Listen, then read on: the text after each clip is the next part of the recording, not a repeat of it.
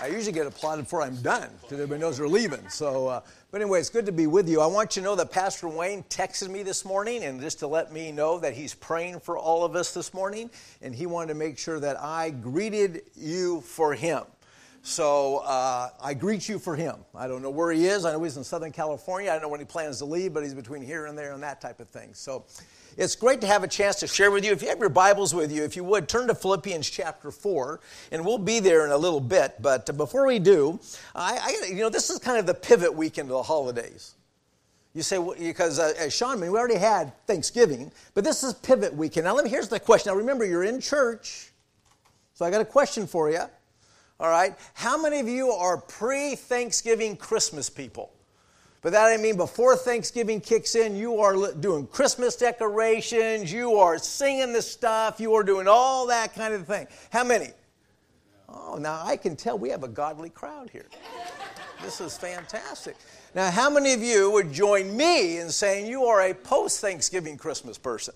All right, that's right. So this is pivot weekend you know, all the way up to Thanksgiving. And but I had, I got to tell you honestly, I was, I think it was on sometime, well, Wednesday or Tuesday of this week. I was driving uh, back home from someplace, and I happened to skip on to uh, the fish. In the fish, I do know this: the fish usually plays Christmas music nonstop, but I always thought it happened after Thanksgiving. So I went onto the fish, and it was has Christmas music, and I listened. And I got home and I had to say to my wife, Joni, I have to confess to you. She says, What? I said, I, I listened to Christmas music and I'm sorry. Please forgive me. And uh, so she did. And, uh, but now on the way over here, we full bore listen to Christmas music all the way over here because this is Pivot Weekend. And so I want to talk this morning actually about content, uh, contentment.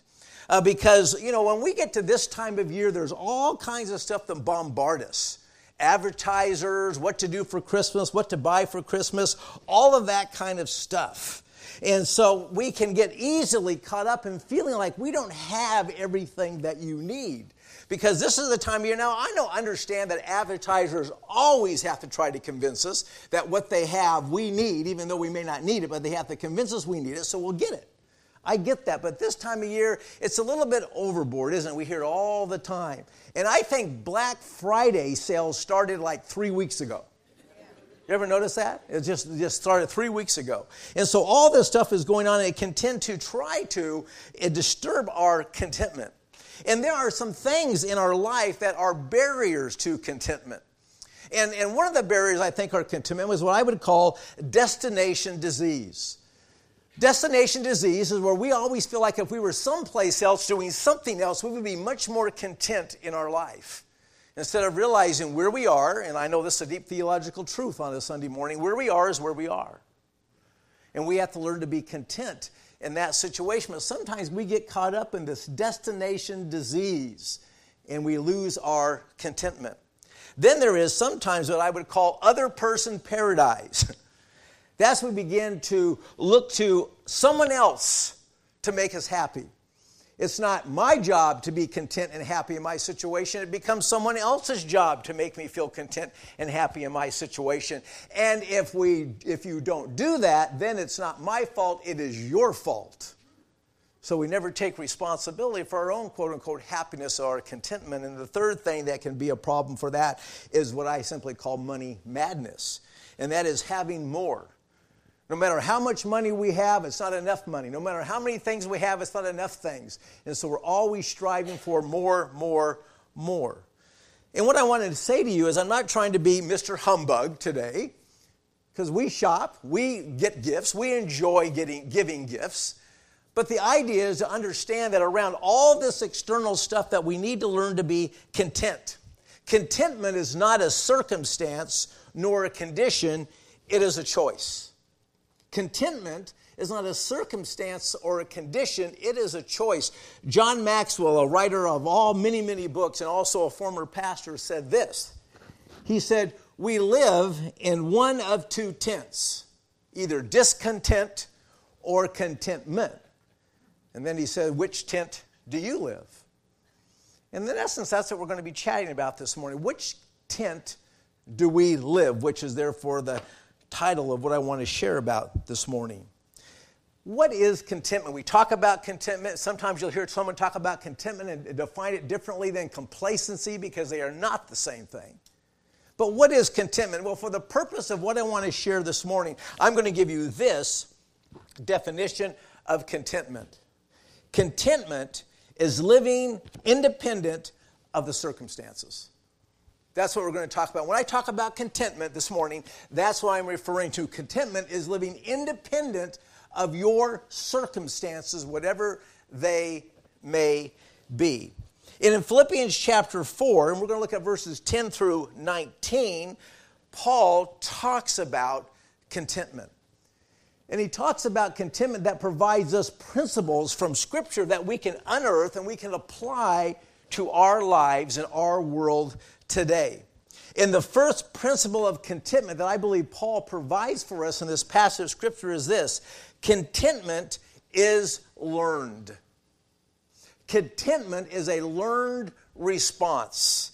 He says in verses 10 and 11 of Philippians chapter 4 I rejoice greatly in the Lord that at last you, re- you renewed your concern for me. Indeed, you were concerned, but you had no opportunity to show it. Verse 11 I am not saying this because I am in need, for I have learned to be content, whatever the circumstances. This is the attitude and perspective that can be cultivated. Paul says, I have learned to be content in all circumstances. And sometimes we'll say, well, if we're people of faith, our faith will give us contentment. We are godly people and we're pursuing Jesus. That will give us contentment. But maybe not so. Because Paul, in 1 Timothy chapter 6, verse 6, says this. He says, Our faith that are that, but he says, but godliness with contentment is great gain. Now let me read that one more time. But godliness with contentment is great gain. Not godliness is great gain, but godliness with contentment is great gain. Now, isn't it true that some of us know, now none of you in this room, none of us, but there are some people that are just, they're, they're Christians, they're just grumpy. You ever ran into a grumpy Christian? They, they just don't, they're not content. They love Jesus, but that's about it. They don't love anything else. They don't enjoy anything else. They just love Jesus, which is good but they don't have that contentment. They, they really just kind of are frustrated with everything that goes on in their life. And so we have to understand that to have godliness is important, but it has to be seasoned with contentment. Because we can be godly people without being contented people. But our gain in our godliness is when it is with contentment. Now, in 1 Timothy, Paul tells us, begins to talk more about this in 1 Timothy as we kind of unpack this just a little bit as we stop here for a moment. But we have to understand in 1 Timothy chapter 6, verse 6, he basically is beginning to refer that connection of being godly but also being contentment primarily with possessions if you were to follow that we're not going to look at that but if you were to follow down into 1 timothy chapter 6 7 8 9 and 10 he begins to talk about that and he's referencing the connection that there is that the connection between contentment and possessions there is really no connection. One does not feed the other. By that i mean we are not more content if we have more possessions nor do more professions provide us contentment. That he begins to understand that that is so much different for us. But paul tells us that our goal as christians with respect to finances, with respect to, respect to material things, that is not going to produce contentment in us. Godliness for Paul, as he understands it, as he wants you and I to understand it, is that it is the genuine Christian life. It is a faith relationship with God through Jesus Christ. It's a new way of life. And we need to have the balanced view of our faith along with any kind of finances that we have.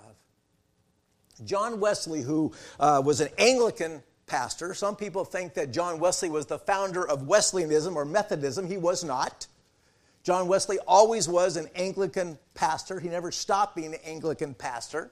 But some of his teachings and some of his, his insights were used to begin to start the Methodist movement in the United States. But he made this statement. He was a theologian, he was a writer, and he says this, referring to finances. He says, Make all you can, save all you can, give all you can. Now, that's a good template, I believe, for godliness and contentment and understanding our finance. We make all we can, we save all we can, we give all we can. But contentment is something we can learn. Number two, principle or observation. Contentment is not dependent on circumstances. Contentment is not dependent on circumstances. Now, where is Paul writing this letter from? He's writing the letter to the Philippian church in Philippi, the, the faith community in Philippi. That's where he's writing it to, but that's not where he's writing it from when Paul writes these words, he is actually in uh, detention, if you please, or he is, he is in uh, imprisonment in Rome, waiting to see what his fate is. That's where he's writing these words from. And I think it's important that we understand this because Paul is not writing this sitting in a nice, comfy writer's den or office. Paul is not writing this as a scholastic who's just musing on what contentment is from an ivory academic tower. He is writing this from prison. And in these words, he's writing to help us to understand that contentment is not dependent on circumstances. He says in verse 12, I know what it is to be in need, and I know what it is to have plenty. I have learned, there it is again, I have learned the secret of being content in any and every situation whether well fed or hungry, whether living in plenty or in want. Here's what I think that we know about life. I think all of us understand this at some level, whatever our age is. Circumstances change. You ever notice that? Stuff changes.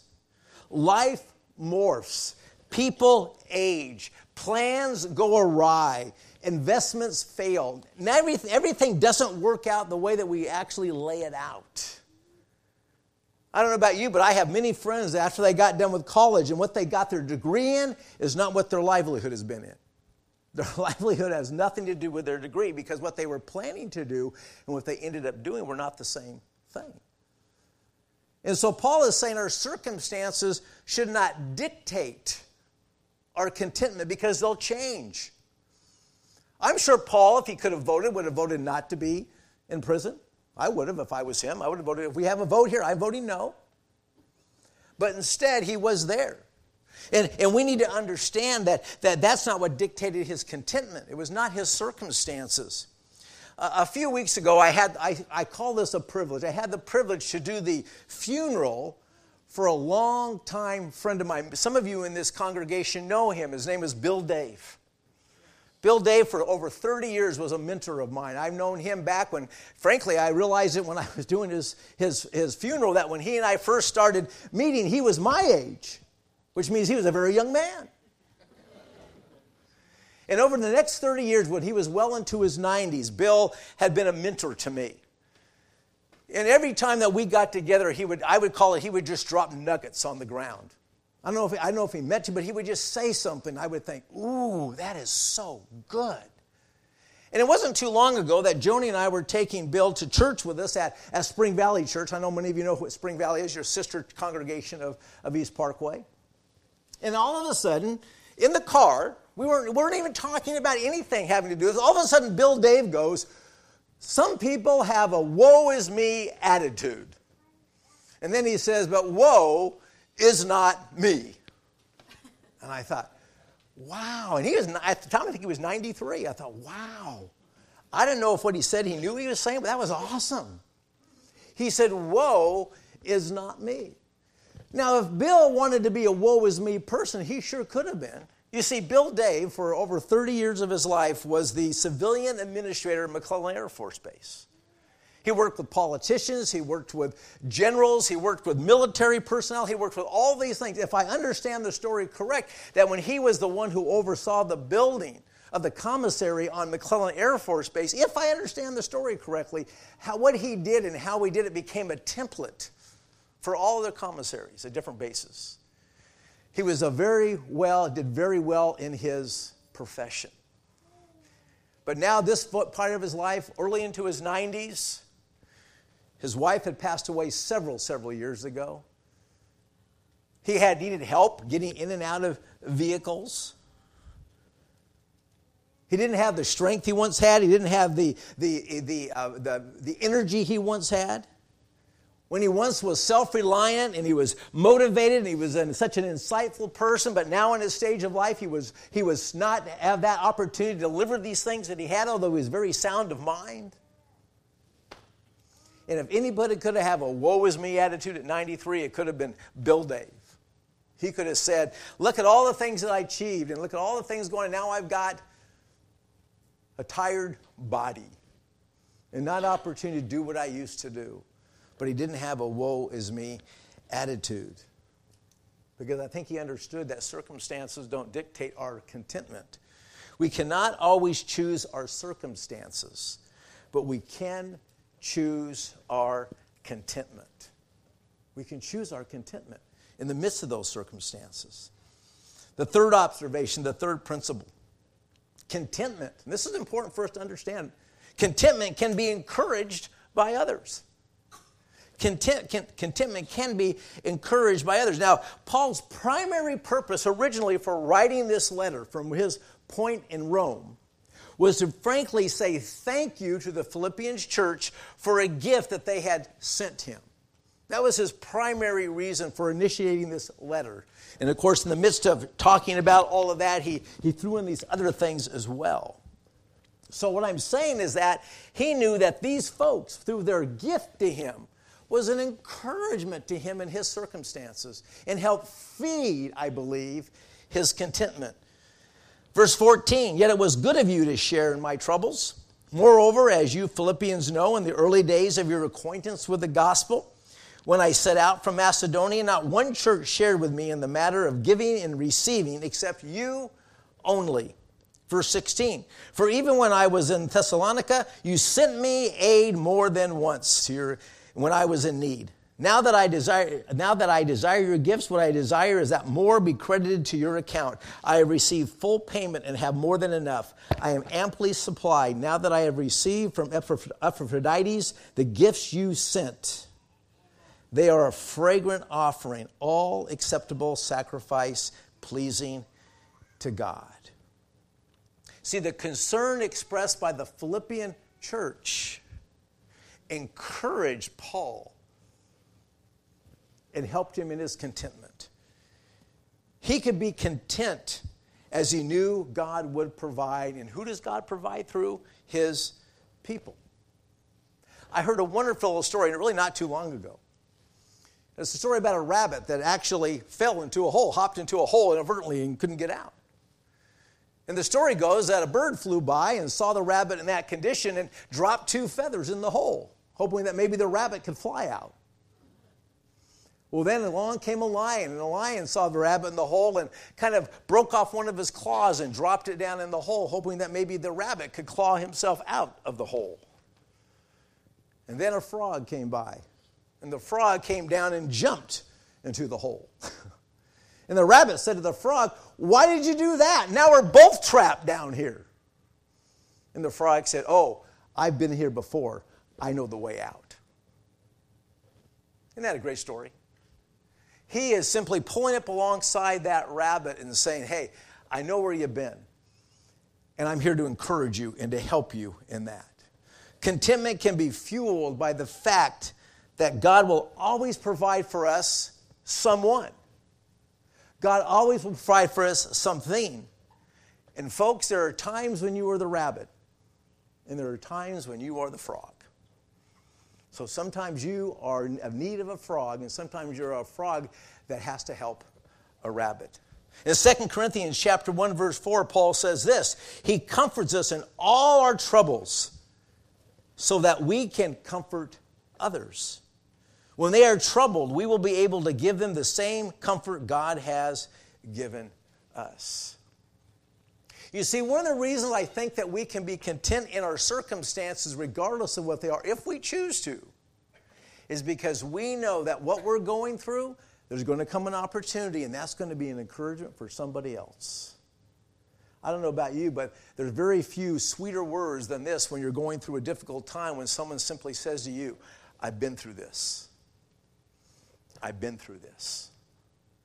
Because then you realize what? You're no longer alone.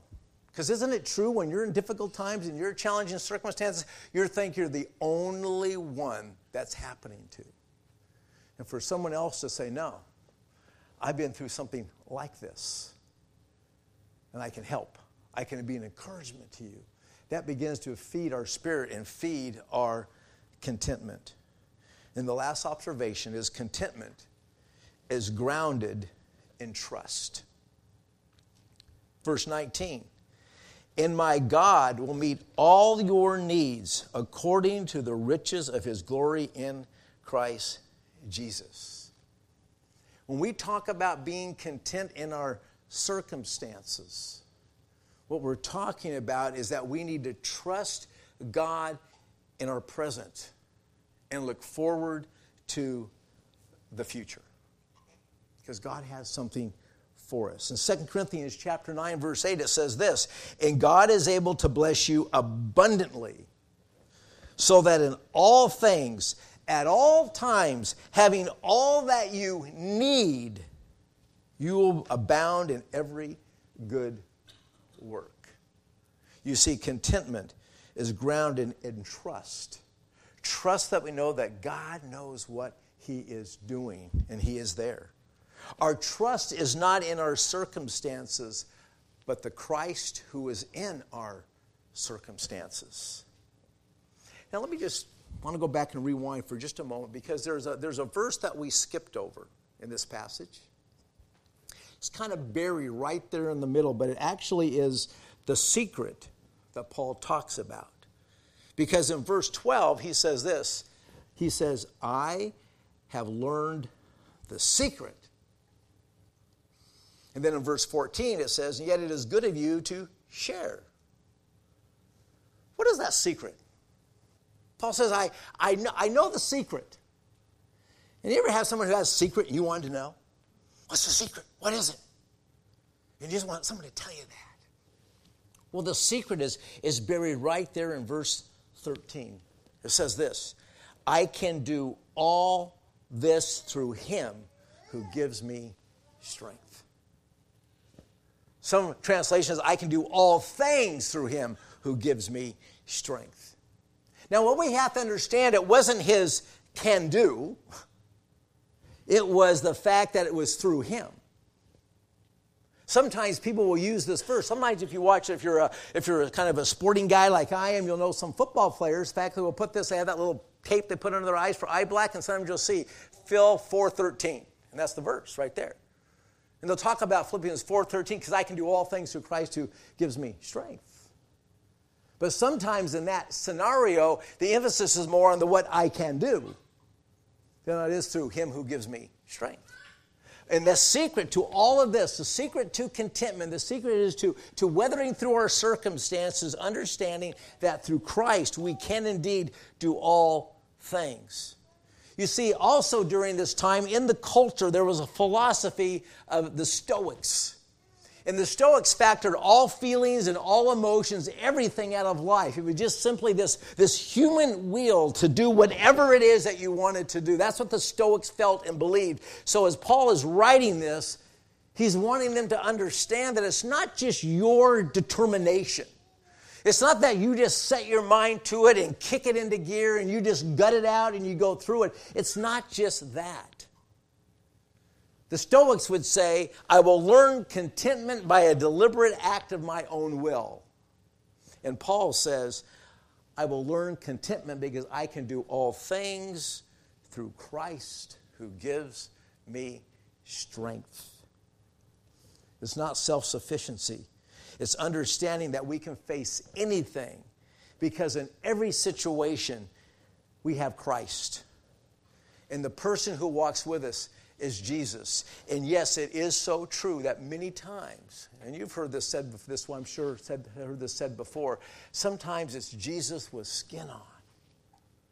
Jesus now is dwelling in this world through his Holy Spirit. We're getting ready to go in the Advent season, which means the arrival, the advent, the coming of Jesus into our world. But Jesus now dwells in our world through his Spirit. And it's as he works in us and through us that we can then be that presentation of Jesus to people who are in need of things in certain situations and circumstances in their life. Back before there was ESPN, before there was a 24 hour news cycle, used to just to be local programming. Some of you will not even know what I'm talking about. Some of you will remember when the, how many of you, just for fun, remember when the channels actually went off? Some of you are lying. Okay, good, all right. You remember that? You get to a certain night, all of a sudden they would play the national anthem. And on your, they would go, boop, and then a test pattern would come up on the TV. Some of you do have no idea what a test pattern is. But anyway, take my word for it. It happened. But before ESPN came around, all this stuff, there was a there was a, a, a more of a not a not a local but a regional pro, uh, television program, TBS Turner Broadcasting Systems, and he would air the Atlanta Braves baseball games throughout the whole southeast region. That's never had happened before. And so, therefore, Atlanta, the Atlanta, of course, he owned the Atlanta Braves, so it was a little bit self serving. but he was televising them all over the place. And as a result of that, there was a player, his name was Dale Murphy. And he became an icon more widespread than any other star prior to that because of this television audience that Turner was, was promoting through his broadcasting system. He hit 398 home runs. He won two most valuable player awards and he was known all across at that time in the Southeast. He played between 1976 and 1990, so a few years ago. So he's been out of baseball since 1990. Well, there was an interview done on him on ESPN, the magazine. He now was in his 60s. He lives in Utah. He's far away from the, the, the, glit, the glamour, the stardom that he once had. He lives close to his kids and his grandkids, and this interviewer, when he was all done interviewing Dale Murphy about his stardom back in the day, he made this statement. This is the writer. This is the interviewer, and he said this, referring to Dale Murphy. He said, I'm glad to witness the rarest thing in the world a man content with his choices. Wow. The rarest thing in the world. A man content with his choices. All men live in one of two tents contentment or discontentment. In which do you live? Paul tells us that we can learn to live in contentment. So, which tent do you live? And where is Christ in your life? Because as we've noted, godliness alone is insufficient for contentment, but contentment apart from Christ is also insufficient. Where are you with Christ? Have you stepped into a faith relationship with Jesus Christ? Do you know Jesus and you've just not welcomed him into all of your circumstances because you feel like you need to handle those on your own? Discontentment or contentment? Which tent do you live? And where is Christ in your life? Father God, I want to thank you and praise you for the words of Paul. Because it's in these words, even today, all these years later, we can learn truth and we can learn insight as a result of what you said through him to the Philippian church. And Lord, I would pray for all of us as we go through this Advent season, as we go through this time of celebration, Lord, and receiving and buying and enjoying giving gifts and receiving gifts, that in the midst of all of that, that we would be the rarest of all people and that we would be content with our choices. So we thank you, we praise you, we give you honor, and we ask it in Jesus' name. Amen.